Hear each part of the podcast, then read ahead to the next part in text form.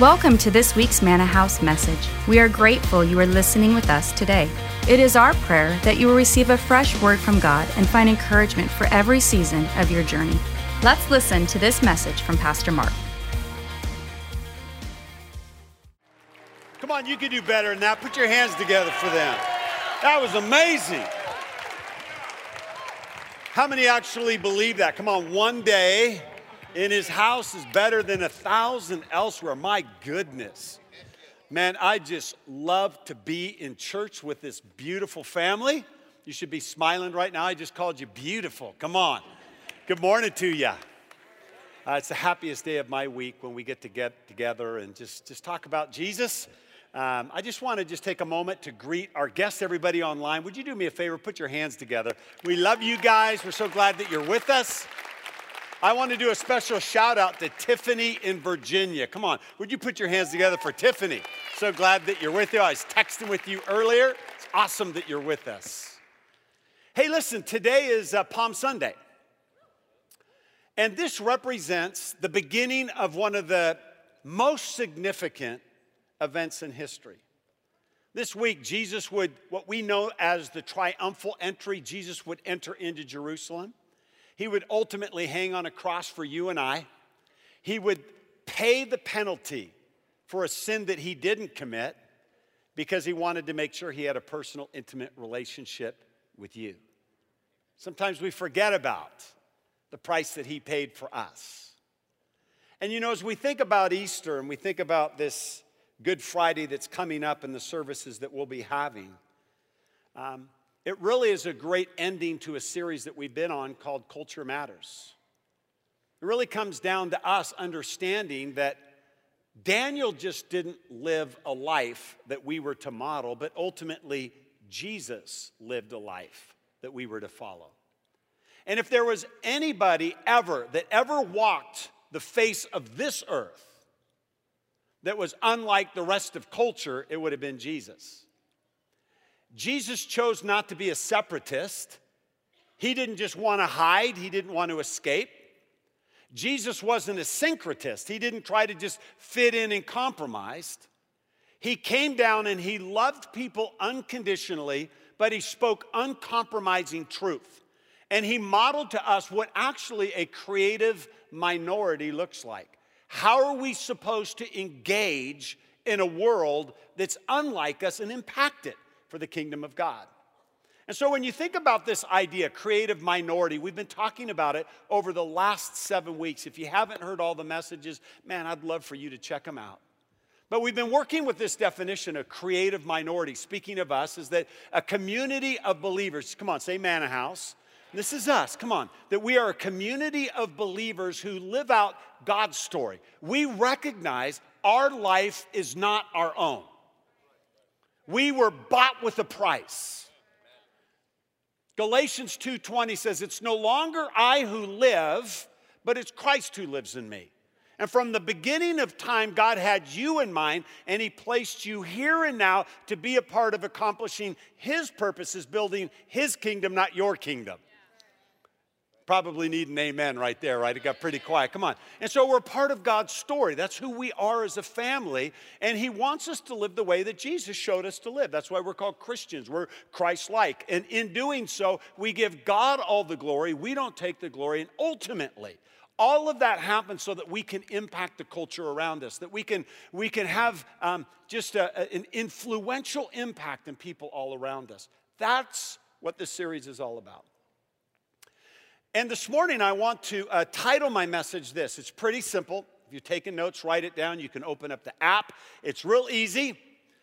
It's go, excuse me, no, show, and go. How many think they can remember that one? Come on. Come on, say it with me. No. Come on, no, show, and go. Daniel actually lived a life for over six decades modeling to us how he knew the truth, how he showed the truth, and how he went and told the truth. It's the same thing that Jesus did. And as we look at Easter, and Easter is right in front of us, this Good Friday, Easter, we have the wonderful privilege of inviting people to experience the same Jesus that you experience, to have a personal relationship with Him. There's 2.3 million people in the Portland, Vancouver area that don't know Him. They think it's all about brunch and walking your dogs this morning. Now, I'm trying to get there. I got my Hawaiian shirt on. It's 85 degrees for me outside, and I'm trying to get there. But really, um, this is about making sure that people know that God loves them. Do you know that people today, recent survey says that if they were invited to church on Easter, one out of four would attend. In fact, they're four times more likely to come to church on Easter than any other given week of the year. So, why not us? As the creative minority, take these last seven weeks and apply it to our life and go into the marketplace in our neighborhoods and our schools and talk to our relatives, friends, and neighbors and coworkers. Invite them out to Good Friday, 7 p.m. here. Our Easter services, 9, 10 30, and 11, or excuse me, 12. 9, yeah, 9, 10 30, and noon, and invite people out to the services. What would it look like if we could fill this place with hundreds of people that gave their life to Jesus? That's what the creative minority is all about. Can I hear an amen? So I'd love for you to do that. Grab some connect cards or some touch cards on the way out. You can give these. I just encourage you, even small group leaders, take a whole stack and get your group to go out or hand them, pray over them. But let's make sure that we're inviting people, we're posting social media, uh, we're doing whatever it takes to let people know um, there's an opportunity for them to hear about Jesus. Can I hear an amen? amen? Well, this series, we've really been looking at the life of a guy named Daniel. And really, this book is kind of spanned over six different decades. Early on, when he was 16, he was captured and taken out of Jerusalem along with thousands of other exiles and taken to Babylon. King Nebuchadnezzar would now be in charge, and he would begin to try to brainwash and change Daniel and his friends to become more like the Babylonian culture in which they lived. And what we see as we look at this particular story throughout his six decades of his life, he showed us three things repeatedly over and over and over again. And if there was one message that sums up all the other six, it's this one. Daniel showed us this you got to know the truth, you got to show the truth, and you got to go and tell the truth. It's kind of what Jesus lived his life doing too. And so, if you have your Bibles, if you'd open up to Daniel chapter 4, if you have your Manna House app, you can open that up. There's lots of scriptures in there for you to follow. And, and I want to look at this portion of scripture. It's now about, oh, I would say 30 years past last weekend's message Shadrach, Meshach, and Abednego, the fiery furnace. So Daniel's now about 50 years old. King Nebuchadnezzar has had two different dreams and three miraculous encounters with the King of Kings. And we see in this story there's another terrifying dream. A few weeks ago, we looked at chapter two, where it talked about a dream he had. And here he is now, 30 years later, having a dream. It's kind of like Groundhog Day. He's asking for the enchanters and the sorcerers and the magicians and astrologers to try to interpret his dream. They can't, so he finally calls Daniel to interpret his dream. And it's this dream that he has about this huge tree that grows with these leaves all over and large branches and beasts that would come under and birds that would be in it. And it's this picture of him and his influence and his impact. And he begins to tell him how this tree is going to be cut down. And over a period of seven seasons, that there's going to be a tragedy that comes. And ultimately, as he interprets the dream, he's basically telling King Nebuchadnezzar, listen, you're gonna, your kingdom's gonna be cut down. You're gonna be made like a madman. You're gonna eat the grass of the field. You're gonna walk around with the, with the cows. You're gonna kind of like become like Chewbacca from Star Wars. I mean, just hair growing out all over your face and long nails, and you're just gonna be insane. He says, but however, if you turn your life to the King of Kings, God will restore your kingdom. But it took him seven stinking years to figure that out. I mean, like for me, it's like day one. You know, if you're gonna be insane and start eating grass and walking around with cows, how many think you just kind of like sign the dotted line today? It's just kind of like, okay, I got it right here. Man, I might not be a very smart man, but I know what love is, right? I'm just gonna sign the line. It took him seven years. Ultimately, he would recognize because of Daniel's example that the Most High was truly the King of Kings. His kingdom would be restored. And it's in that context I want to look at this story. One of the first things that you see as you look at this particular story is, is that we've been talking about this for seven weeks. The culture of Babylon is a lot like the culture of America today. And one of the indicators that we see of why our nation is in such um, shambles right now is because there's no longer this thing called absolute truth. Everybody gets to make up their own truth, their own idea, their own reality. They get to make up their own moral rules. They get to behave how they want to behave. And you have no right to tell me how I'm going to behave because it's my world and my life. I become the center of the world. It's a whole different belief system and worldview than we would have as believers. As the story unfolds, we recognize that King Nebuchadnezzar, again, thousands of years ago, but it's the same devil today, we find that he was having the same problem that so many people have today. And in Daniel chapter 4, verses 4 and 7, it says this I, Nebuchadnezzar, listen to how he states his life. I was at ease in my house and prospering in my palace. It's all about me. I've got everything that I want. And I've got the chariots and the horses and got all the fine clothes and the delicacies. And He's just going, My life is amazing. But listen to what happens just in a moment's notice. It says, I saw a dream that made me afraid. Because he didn't have absolute truth, because he didn't have a biblical framework, one trial, one challenge disrupted his whole world. He didn't have any place to hold on to, to the anchor in the midst of his storm, so to speak. And it says, So I laid in bed at the fancies and the visions of my head alarmed me.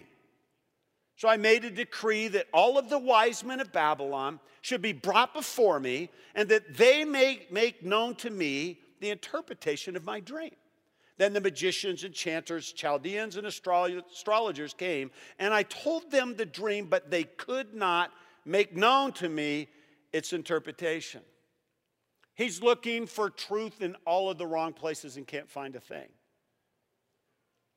Here's, here's a guy that it says in one hand, he's prospering and he's living at ease. But it's almost like he's Heckle and Jekyll. He says, But I'm afraid and troubled. And you just stop and you think about the world around us. Everybody's trying to find the prosperity and to live this American dream at ease. And the more that we acquire without the truth, the more confused we become. And we see our nation today, you look at the depression rate and the suicide rate and anxiety rate. I said this over and over again. We represent 5% of the world's population, but we consume 80% of the opiates. It's like we're trying to medicate ourselves and alcoholism and drugs and trying to find sex with people, whatever it is that we're, we're trying to fill these voids. Why? Is because our culture is missing the truth. They want prosperity. We want to live at ease, but they're troubled and afraid. And it just takes just the wrong little thing to just kind of disrupt their whole life. Reminds me of the story of this lady. She was very rich, wealthy lady, checks into Ritz Carlton. She's got her Gucci bag, goes to her room to fresh up for, freshen up for dinner. And as she's putting on her lipstick in the mirror, she hears this noise in her room. She's freaking out. She's going, Oh my gosh, that, that sounds like a rattlesnake. And all of a sudden, she freaks out and she looks to her bag right over by the door and she, she realizes that there's a rattlesnake that has got into her bag. So she flies the door open, she grabs the purse, she throws it out over the rail down onto the mezzanine and starts screaming to all the crowds down below and the people in the cafe, There's a rattlesnake in my bag! There's a rattlesnake in my bag! And the bellboys come running over, they've got their fire extinguishers, and people are scattering, and they open up the fire extinguisher into her bag. right? Just squirting in there. right? And it's just going on and on. So finally, they just take the bag and they drop it off and they jump out and they recognize that her electric toothbrush was on.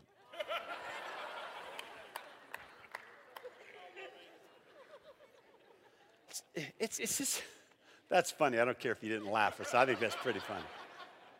It's like our world today. It's like, it's like the littlest thing creates such great commotion and frenzy today. It's because they don't have the truth. And what we see in this story, Daniel, once again, he points us out for us. You got to know the truth, you got to show the truth, and you got to go and tell the truth. And so, as we look at this story, what begins to unfold is this idea of knowing the truth. As you go back to your story, Daniel is given this wonderful privilege to share truth with the king. It's like you and I, we have this wonderful privilege every day, even though we may not see it, to share the good news with people. But sometimes we don't even see it. Daniel saw it. And in verse 9, we see as the story unfolds, King Nebuchadnezzar says, O Belteshazzar, chief of the magicians, because, listen to what he says, because I know that the spirit of the holy gods is in you and that no mystery is too difficult for you. Listen to these two words Tell me. It's like, tell me the visions. He's tormented. He's gone to the astrologers and the enchanters and the sorcerers. He's, he's trying to figure out why he's so troubled. He's just going, Tell me. So he tells him that the dream, and verse 18 comes back and he tells him again. So he bookends the dream by saying, Tell me. And then he tells him the dream and he says, Listen, you've got to tell me the interpretation. And here's a moment, listen to me, where he's given this divine appointment, this moment, this turning point in the history of someone that was created by God to tell the truth. But in order to share the truth, listen to me, you've got to know the truth. God will give every single one of us divine appointments where we have the wonderful privilege a neighbor, a friend, a coworker, someone in the marketplace. We have these wonderful opportunities. And when they come, we better know the truth. And so I thought it would be appropriate for our time this morning just to take a few minutes and just kind of dive in in the, the spirit of Easter and the season that we're in as a church. Do you know the truth? Can you share that truth with someone that says, Tell me about your God? Tell me about this thing called Christianity. What is the good news? So I want to do that for a couple minutes.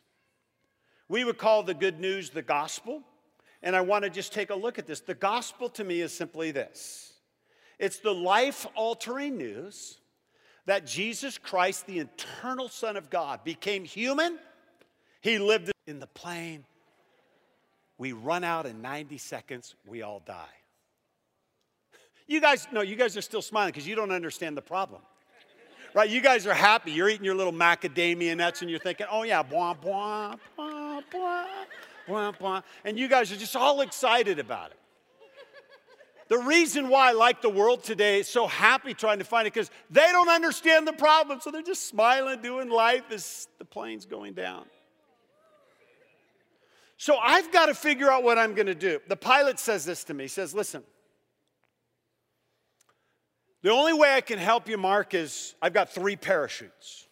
I know there's hundreds of people, but at least we can do for you is give you three parachutes. So obviously, I grabbed the first one, I put it on. I'm not stupid. I might be a little bit selfish, but uh, I ain't going down. So I put on a parachute and I walk out and I see a couple of the guys in first class and I've got to talk to them about the problem. But the first guy decided to take an approach that we often do. I want to try to give them the solution without the problem.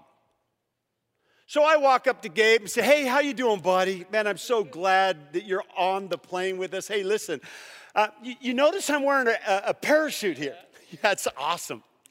I know it looks a little bit funny. I fly a lot too. Don't see a lot of people like that. But let me tell you a little bit about my parachute. I, I, I, I'm part of a parachute club. And we, we, we, we get together every Sunday and we sing songs about parachutes. There's this good looking, very well fit bald guy that, that talks about parachutes and he tells us to get in groups about parachutes. And I mean, it's just awesome. And I tell you, listen, if you put on the parachute, your life is going to be changed. It's going to be better. It's going to be all good. And you're going, I don't know if I want a parachute. It kind of looks funky. I don't want. I said, please come on, put, put on the parachute. Go, no, I don't want to. Put the parachute on. So he he puts the parachute on. Just get that thing on. Get that parachute on. My goodness, what are we messing with these days? So he, he's got a parachute on. Sit back down too while you're out. Just sit down. It's a little uncomfortable, isn't it? It's kind of like being a Christian today, huh? You're just kind of feeling like I don't fit in. It's a little bit weird. Everybody's laughing at me. He's feeling funny because he doesn't understand the problem. He's trying to give him the solution. You go to Robbie, hey man, how you doing? That's good. Not for long, bud. I got some bad news for you. Yes. We're out of gas 90 seconds, we all die. Oh, wow. I mean, right? It's like, he's, he's putting the parachute on why? Listen to me, listen to me. You got he understands the problem. Now, all of a sudden, all of you are on the plane, you're eating your nuts, you're watching little dumb movies on the back of the seat thing, and just you're all excited about your trip. You're looking at all the brochures, and all of a sudden, you realize there's three people on the plane wearing parachutes. right? So we're kind of like Christians, right? And all of a sudden, so you begin to mock them.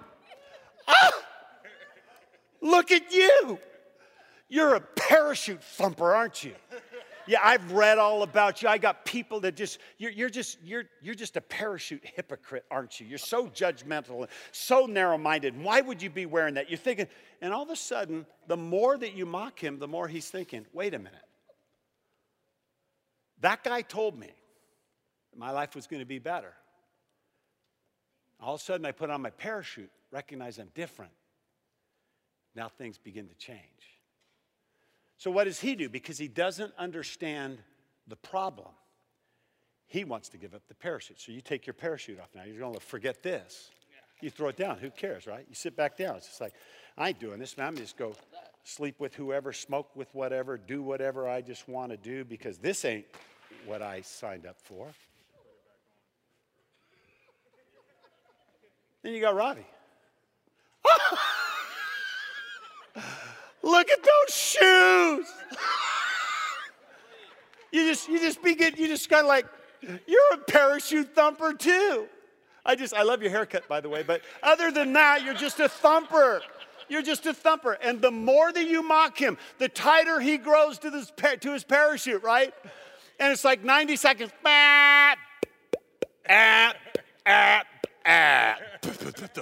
He opens up the door, he looks at you and says, Mock on, wham, he's out. He realizes his only hope is the parachute, Amen. the solution. Put your hands together for our wonderful actors. Thank you so much. If people don't understand the problem, their sinful condition, their immeasurable, eternal separation from God, the solution will mean nothing to them. God, man, problem, solution. The solution is simple God devised a plan that placed the death penalty upon the only person in the universe that could take man's place. And his name is Jesus Christ.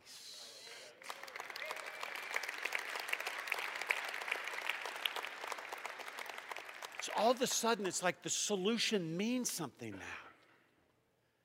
And if we don't articulate the problem,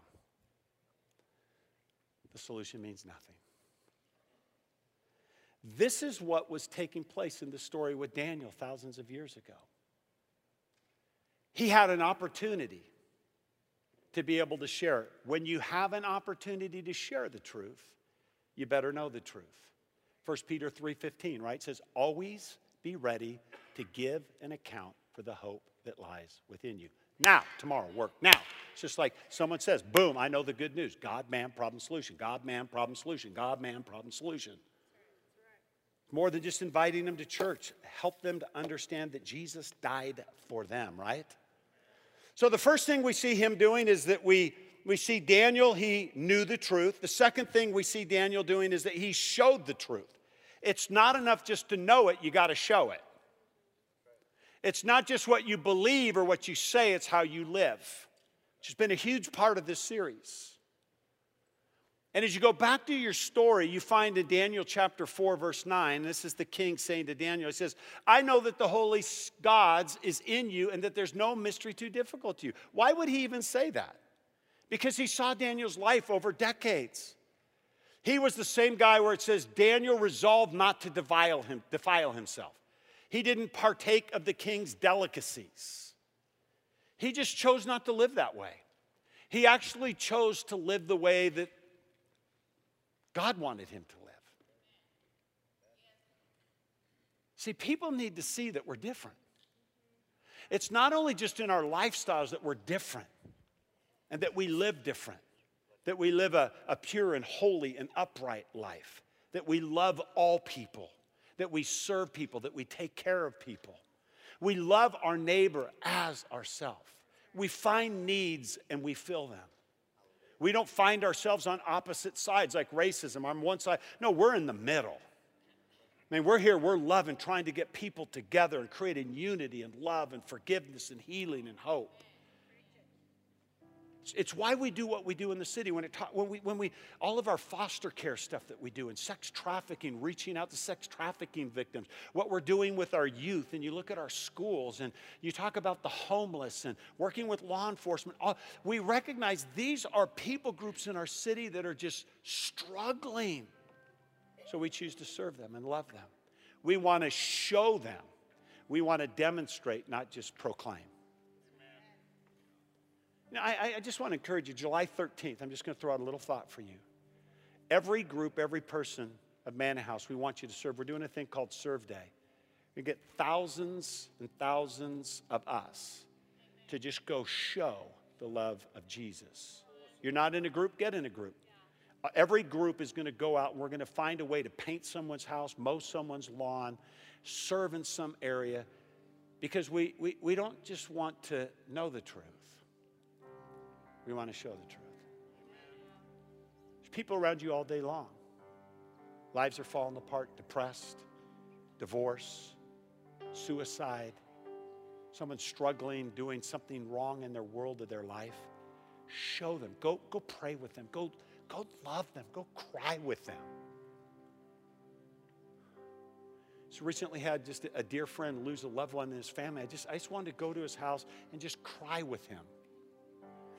Saying, just, I'm just here for you. I want to show you that I love you.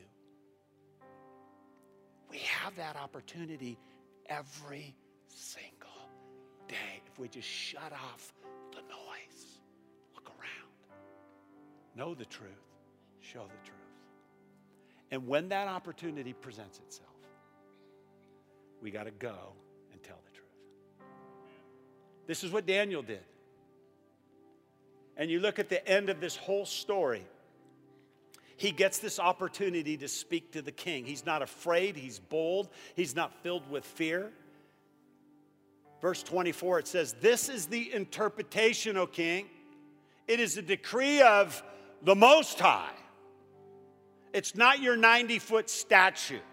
And by the way, it's not you, it's It's King of Kings, it's Yahweh, it's the Most High which is come upon my Lord the King, that you shall be driven from among men, and your dwelling shall be with the beasts of the field. And he begins to talk to him, God man problem solution. We're starting with God. He's starting to say, hey, listen, there's a problem. There's sin in your life. There's a problem. There's a problem. There's a problem. There's a problem. And he goes on and he says this. Uh, beasts of the field. I look at my notes here. I'm so sorry. You shall be made to eat grass like an ox, and you shall be wet with the dew of heaven, and seven periods of time shall pass over you till you know. Here's the solution till you know that the Most High rules the kingdom of man and gives it to whom he will. And he goes on and he says, Listen, you got to break off your sins. You got to turn yourself from all of your iniquities, practice righteousness, show mercy to others. And here's Daniel, like he's in this moment. He's watching it all before his eyes. He's given this wonderful privilege to go and tell the truth. Isn't that what Jesus told us to do? I mean, th- there's certain parts of the Bible sometimes we, we just don't like because they, they confront our Western Christianity, our carnal Christianity. This is what Jesus said Go into the world and preach the gospel, the good news to everyone. Like this isn't the great suggestion. This is this is like this is the great commandment. This is like parting words. Jesus is saying, like, you're gonna call me your God, you're going to call yourself a Christian, then go. Go and tell them. He gave us the privilege. It's not an obligation. I share my faith with people not because it's an obligation, I share it out of gratitude. I recognize what He did for me. I recognize that I deserve hell and I got heaven. I got Jesus. I got God. I got my life blessed. I got you. I got family. How can I not share? Got to know the truth. We got to show it, and then we got to go and tell it. I love this scripture. It says, Go out into the highways and byways, the hedges. I like this compel people to come in. Just stop and think about for a moment.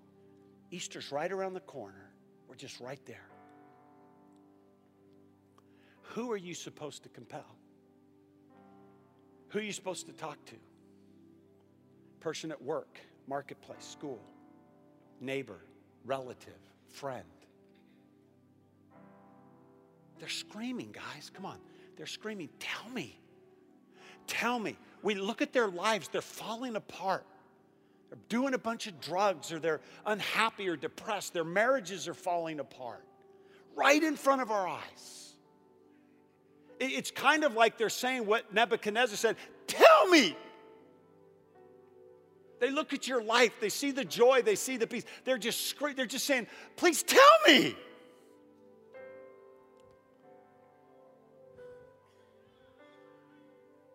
What a privilege.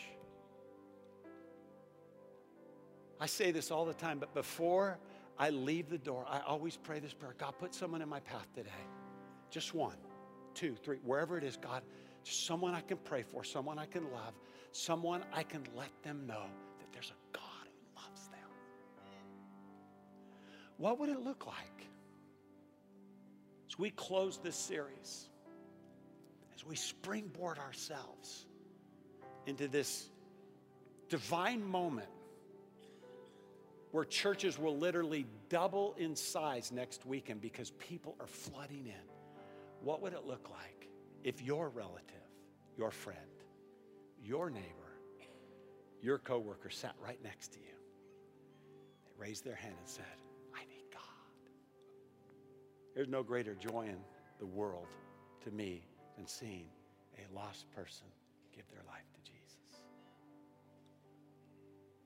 Let me pray for you if you wouldn't mind. Just bow your head, close your eyes. Lord, we thank you for what you did for us.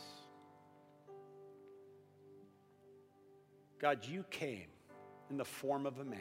You sent your son who deserved no punishment but God at all. He took on the sins of all of humanity. Over 20 billion people to date, every wrong thought, every wrong action, they raced before his mind as he died one of the most horrific deaths so that we could simply have a way to have a relationship with you. Remind us, God. God, remind us the price, the cost that was paid just for me, for us. Lord, let it propel us to just stop with the noise and the busyness of just kind of doing life. Let us realize that, Lord, the plane is going down. Most people won't make it. Every time our heart beats, someone dies without you.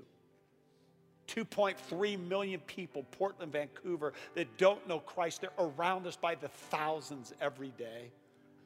God, God, help us, God, to know your truth. And God, help us to show your truth.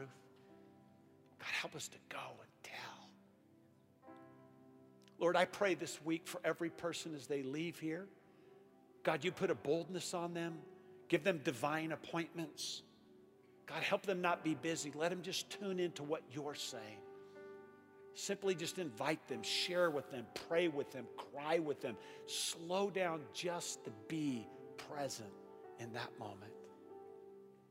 And Lord, let the end result be that hundreds and hundreds of people are come to know you, that heaven would be populated with thousands of people as a result of Manna House and our family. Thank you for that, God. And just one last thing before we close today. Again, just if you wouldn't mind keeping your, your heads bowed and your eyes closed. I just want to give an opportunity for any person in this room, anybody online. You're here this morning, and for the first time, you realize you're doing life without the parachute. You realize that you're separated from Him. And the only way that you can have a personal, intimate relationship with the Father, the only way that you're going to escape, if I could just preach the truth, escape, escape eternal damnation separated from God, is to simply ask Jesus Christ into your heart to be your Lord and your Savior. He'll give you a new start. He'll wipe away your shame and your guilt. That doesn't mean that you'll have problems, but you have God with you in your problems. He's going to give you a new nature, a new identity. It just simply comes down to this place of just going, Jesus, forgive me. I've sinned. Come and fill my heart. Be my Lord. Be my Savior. Help me to follow you all the days of my life. He'll do that. And if you're here this morning and you're saying right now, again, eyes closed, heads bowed, Pastor Mark, that's me this morning. I need Jesus in my life. Just slip your hand up real quickly. Hand up, eyes are closed. Just put it up. Come on. Come on. Thank you, buddy. Thank you. Just put your hand up. Anyone else? Come on. Thank you. Nothing to lose, everything to gain. New start, new life. Maybe you're unsure. Maybe you've fallen away and you just want to make sure you're right with God. Come on, hand up, whoever you are. Just put your hand up. Let me just see it. Anyone else? Anyone else at all? Thank you, Lord. If you're watching online, I just want to encourage you. There's a little button that you can click right there, too. Someone, there's a service host that can help you. And I have service host that's just going to give you a little purple card. If you'd fill that out for me, please, and just give us your name and number. We'd love to pray with you, talk with you. There's some information there that will help you. Come on, Manna House family, would you do me a favor? Would you put your hands together for all these people that raise their hands? Amen. so awesome. I think, you know, a great way to end the service? We'll do a little praise party, right? Come on. Why don't you stand to your feet? Let's give Jesus some glory this morning. Come on.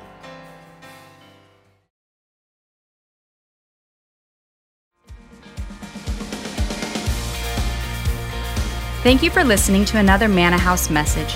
Our hope is that you find fresh bread for your journey each time you join us here. Until next time,